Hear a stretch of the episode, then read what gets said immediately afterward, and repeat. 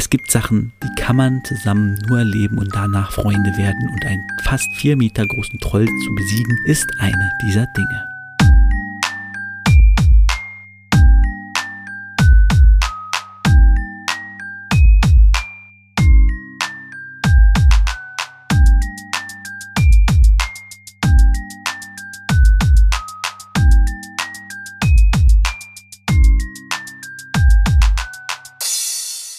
Herzlich willkommen, meine Damen und Herren, zu Potters philosophischen Podcast-Programm. Mein Name ist David, ihr kennt mich auch als Bangering Dave und wir sind in Kapitel 10 von Harry Potter und der Stein der Weisen in dem Kapitel Halloween. Ich muss dabei immer an äh, Brooklyn 99 denken. Das letzte Kapitel haben wir ja geendet damit, dass Harry mit Ron und Hermine und Neville waren auch dabei, zufälligerweise, fast von einem dreiköpfigen riesigen Hund zerfleischt wurden. Dieser Hund scheinbar etwas bewacht. Sie waren nachts unterwegs, weil Harry sich mit Malfoy duellieren wollte. Dieses Duell kam aber nie zustande, da Malfoy scheinbar das an Filch verraten hat, damit Harry von der Schule geschmissen wird. Doch Harry ist mal wieder entkommen und jetzt sind sie nach dieser Nacht unten beim Frühstück und äh, sehen Malfoy, der ein wenig blöd guckt. Genau, ähm, dann kommt, uh, ganz, ganz wichtiges Ereignis. Ähm, es kommt ein Paket angeflogen, ein langes, großes Paket von mehreren Eulen gebracht. Harry liest zuerst die Karte, das wird direkt vor Harry niedergelassen. Äh, Harry liest zuerst die Karte und äh, liest folgenden Text: Öffnen Sie das Paket nicht bei Tisch. Die Nachricht kommt vom Professor McGonagall und es steht noch weiter drin, dass das sein neuer Besen ist, ein Nimbus 2000. What? Und er sich abends mit Wood beim Quidditch-Feld trifft. Harry geht nach draußen und ähm, trifft Malfoy. Nee, Malfoy kommt ihm hinterher. Er muss er ja. Und äh, sagt so, ja, äh, das ist ein Besen. Diesmal fliegst du von der Schule, Potter. Äh, mach dich fertig. B -b -b äh, dann kommt Professor Flitwick, der Hauslehrer von Ravenclaw und Zauberkunstlehrer. Übrigens, das hatte ich ja vor zwei Wochen, hatte ich das schon gesagt, dass ich euch das mal nachgucken wollte. Und ich habe tatsächlich nicht gefunden, dass sie mit Ravenclaw ein Fach zusammen haben. Mit Hufflepuff haben sie ja Kräuterkunde, mit den Slytherin Zaubertränke, aber mit Hufflepuff, äh, mit, mit Ravenclaw irgendwie so gar keine Berührungspunkte. Was auch seltsam ist, weil sie haben Kräuterkunde, was bei Professor Sprout ist, mit Hufflepuff zusammen, die Hauslehrerin von den Hufflepuffs. Und bei Snape sind sie mit den Slytherins zusammen, die ja Snape als Hauslehrer haben. Das heißt, theoretisch wäre es logisch gewesen, hätten sie mit Zauberkunst mit Ravenclaw zusammen bei Professor Flitwick. Aber das wird nirgends erwähnt.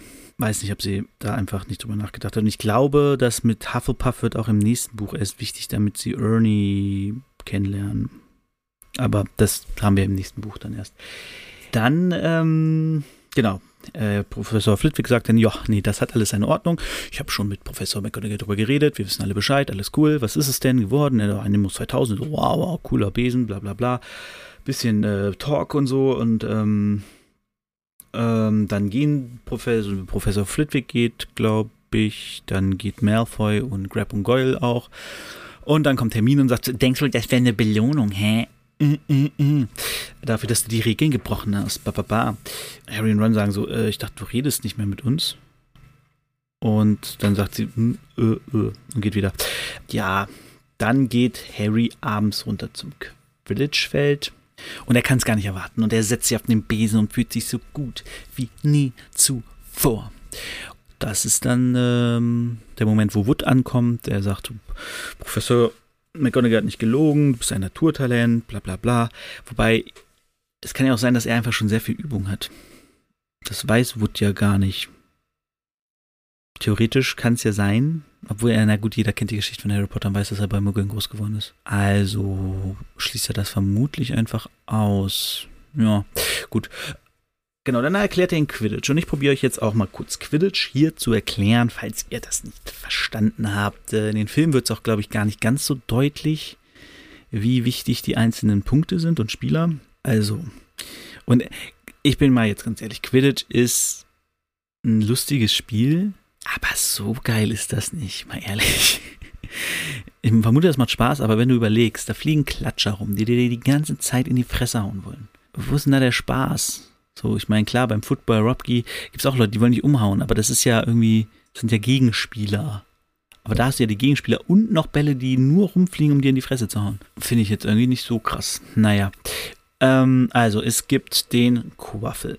Der Quaffel ist ein roter Ball, der wird hin und her geworfen von den Jägern. Es gibt drei Jäger, die sind dafür da, Tore zu schießen, zu werfen. Quasi wie beim Handball, jeder Feldspieler ist auch Stürmer. Ne, ich glaube, beim Handball gibt es da auch Unterschiede. Keine Ahnung, ich kenne keinen Handball. Jedenfalls wollen die drei Jäger, sind quasi Angriff und Verteidigung und wollen Tore machen. Der Hüter ist der Torwart. Der will aufpassen, passt auf, dass kein Ball durch die drei Ringe geht, was natürlich ein bisschen schwieriger ist, weil jetzt drei Ringe in unterschiedlichen Höhen sind. Ähm, dann gibt es die Klatscher. Das sind Bälle, die wollen dir die ganze Zeit in die Fresse hauen. Und dazu gibt es die Treiber, die verhindern, dass die Bälle dir in die Fresse hauen und die werf, schleudern die Klatscher dann in die Richtung der Gegner, damit sie denen dort in die Fresse hauen. Okay. Äh, das ist so ein Nebenbei-Ding, damit Spiele ein bisschen spannender gehalten werden irgendwie, aber einen richtigen Sinn haben Klatscher und Treiber eigentlich nicht in diesem Spiel. Und dann, was gab es dann noch? Natürlich den Schnatz, der kleine goldene, die kleine goldene Kugel, wo ich immer noch auch noch nicht verstanden habe, warum die nicht einfach so weit wegfliegt, wie sie will. Die bleibt ja scheinbar immer in der Nähe des Geschehens. Es wird auch nicht richtig erklärt, dass die vielleicht so einen Zauber auf sich haben, dass sie immer da sein wollen, wo was los ist. Und das ist jetzt ein ganz wichtiger Punkt. Der Schnatz bringt 150 Punkte und beendet das Spiel. Das heißt, in der Regel gewinnt die Mannschaft, die den Schnatz fängt. Allerdings ist es auch möglich, und das kommt ja sogar im vierten Buch vor, dass man über 150 Punkte Vorsprung hat und die gegnerische Mannschaft fängt den Schnatz. Das heißt, es steht dann irgendwie am Ende 300 10 zu 320. Ihr hattet vorher schon, die eine Mannschaft hatte vorher schon 320 Punkte, die andere Mannschaft fängt den Schnatz, kriegt nur 310 Punkte. Genau, und deswegen ist es wichtig, den Schnatz auch aus taktischen Gründen vielleicht in einem bestimmten Moment zu fangen. In Teil 3 gibt es zum Beispiel auch eine Situation, da muss Harry dann den Schnatz in einem bestimmten Moment fangen, damit die 150 Punkte noch mehr Auswirkungen haben ähm, und sie eine bestimmte Höhe gewinnen. Und dann muss er auch taktieren und so. Also es ist schon nicht unwichtig, wann man den Schnatz fängt unbedingt. Was aber oft im Film gerade so wirkt, weil da ja Quidditch auch viel zu kurz kommt. Da gibt es, glaube ich, erst einen zweiten Quidditch, im dritten einmal. Es wird auf jeden Fall immer, geht immer so ein bisschen unter, habe ich das Gefühl. Naja, ähm, aber in den Büchern ist es tatsächlich immer, immer ein recht wichtiges Thema gerade für Harry. Nach dem Quidditch-Training kommt nichts mehr. Genau, doch, äh, Wood sagt noch, dass Charlie Weasley wohl einer der besten war seit Jahren als Sucher ähm, und er spürt, dass er den Pokal gewinnt. Und Charlie Weasley wohl hätte für England spielen können, wenn er nicht lieber nach Rumänien gegangen wäre, um Drachen zu züchten. Drachen aufzuziehen, Drachen zu hüten. Oh, das ist krass, dass Rons Bruder quasi Nationalspieler hätte werden können. Aber lieber mit Drachenschild. Setzt doch nochmal so einen Coolness-Faktor irgendwie auf Charlie, finde ich persönlich. Den lernen wir im vierten Band kennen, genau. Bill auch. Dann kommt so ein kleines so, Harry kann gar nicht glauben, dass er schon so lange in Hogwarts ist. Vier Monate, 4. September, Oktober, November, die, nee, zwei Monate. Ja, zwei Monate. Vier Monate wäre Weihnachten. Ähm, genau, zwei Monate ist er schon da. Hogwarts ist mehr sein Zuhause, als jemals bei den Dursleys war. Bla bla bla. Halloween. Ähm, Halloween haben sie vormittags Zauberkunst und dort haben sie zusammen mit äh, Flitwick natürlich, lernen sie einen neuen Zauber, den Schwebezauber. War wohl etwas, worauf sich alle schon gefreut haben, darauf gewartet haben. Sie kriegen eine Feder, werden so rum zusammengesetzt. Ron muss mit Hermine und Harry mit Seamus Finnegan. Genau, Seamus zündet dann irgendwann die Feder an von den beiden, von Harry und ihm. Und sie brauchen eine neue und Ron sagt, dann ist auch eine ganz bekannte Szene im Film, dieses Vinga Vingardium Leviosa. Und dann sagt Hermine, es heißt Vingardium Leviosa.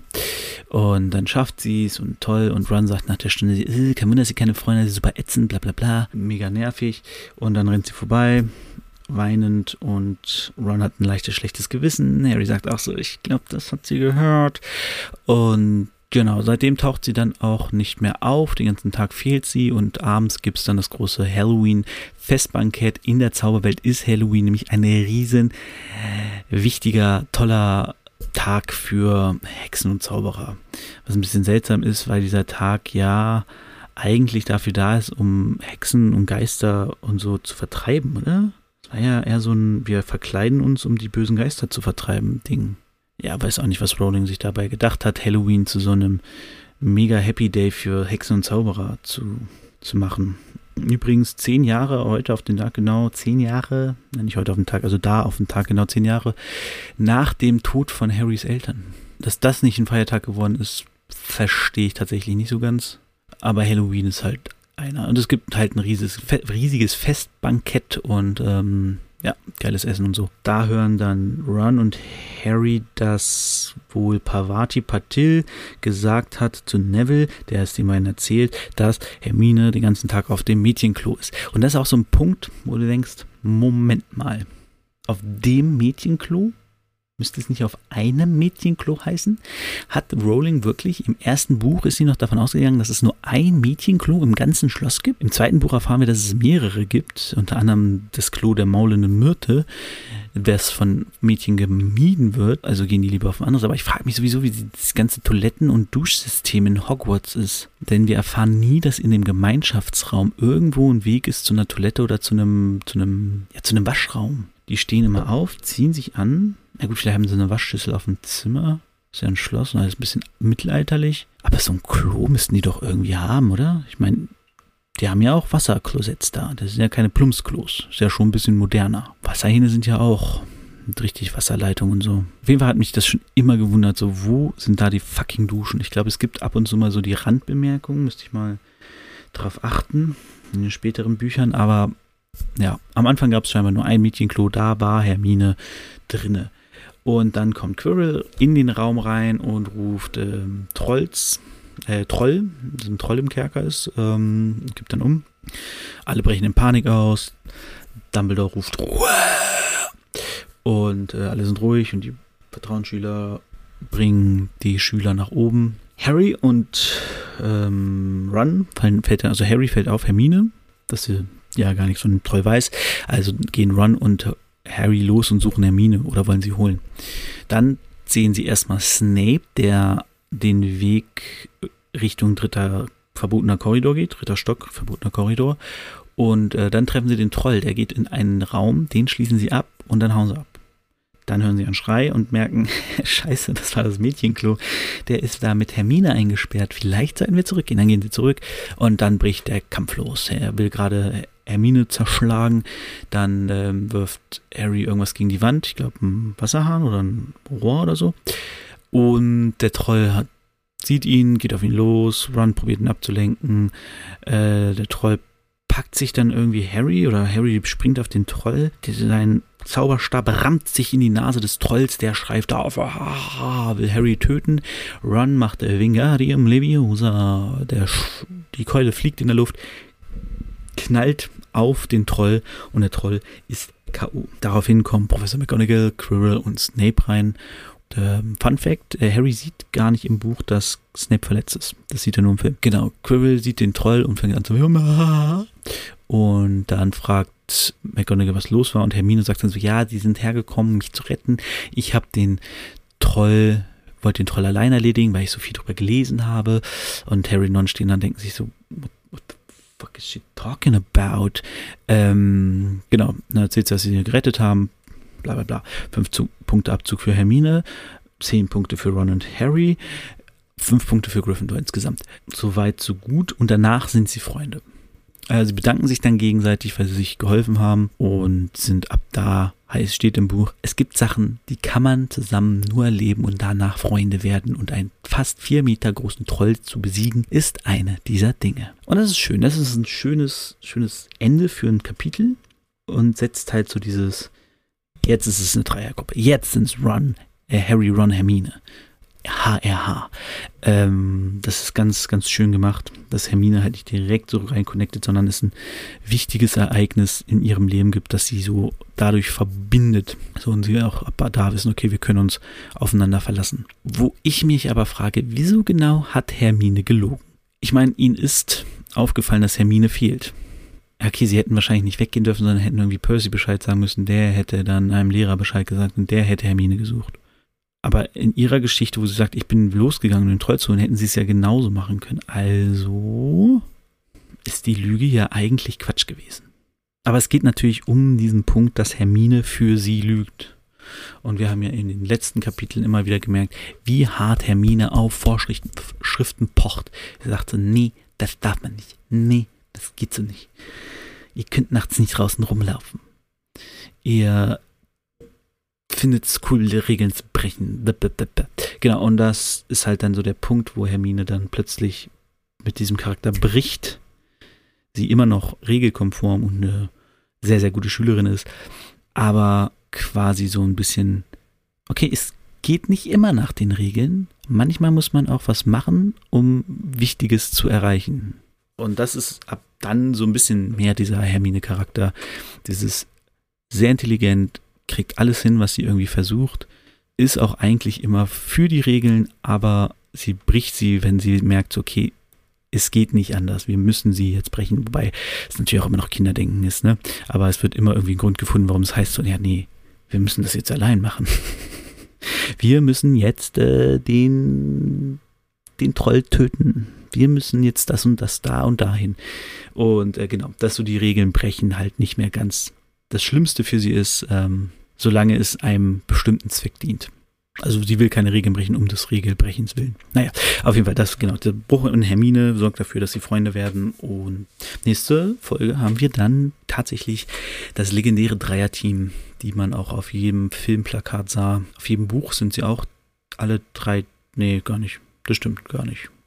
Sind nicht auf jedem Buch drauf. Aber auf jedem Filmplakat waren sie drauf. Das war Kapitel Halloween. Ähm, nächstes Kapitel müsste Quidditch sein, also Harrys erstes Quidditch-Spiel. Was da alles passiert, das erfahrt ihr nächste Woche bei Potters philosophischem Podcast-Programm. Und ich gebe zu, dieses philosophische, das hatte ich mir eigentlich ein bisschen krasser vorgestellt. Mm, aber ja, wie gesagt, das erste Buch ist halt auch noch sehr simpel geschrieben. Es ist ein reines Kinderbuch, könnte man sagen. Erst die nächsten, also die späteren Teile sind halt eigentlich, wo du denkst, okay, jetzt ist es so ein bisschen mehr Teenager Plus Bücher. Und deswegen sind die hier halt hauptsächlich auf den Inhalt bezogen, mit Bezug auf andere Dinge. Und äh, ja, aber ich hoffe, euch gefällt das Programm.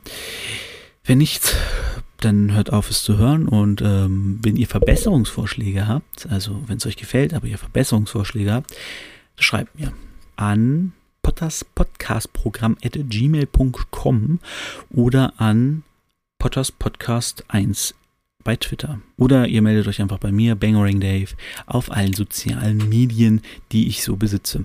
Instagram, Facebook, äh, Twitter. Ja, ich habe zwei Twitter-Kanäle. Kanäle. Egal, ich äh, hör auf. Gut, wir hören uns nächste Woche zu Quidditch. Bis dahin ähm, und auf Anbetracht der Folge natürlich Vingadium Leviosa.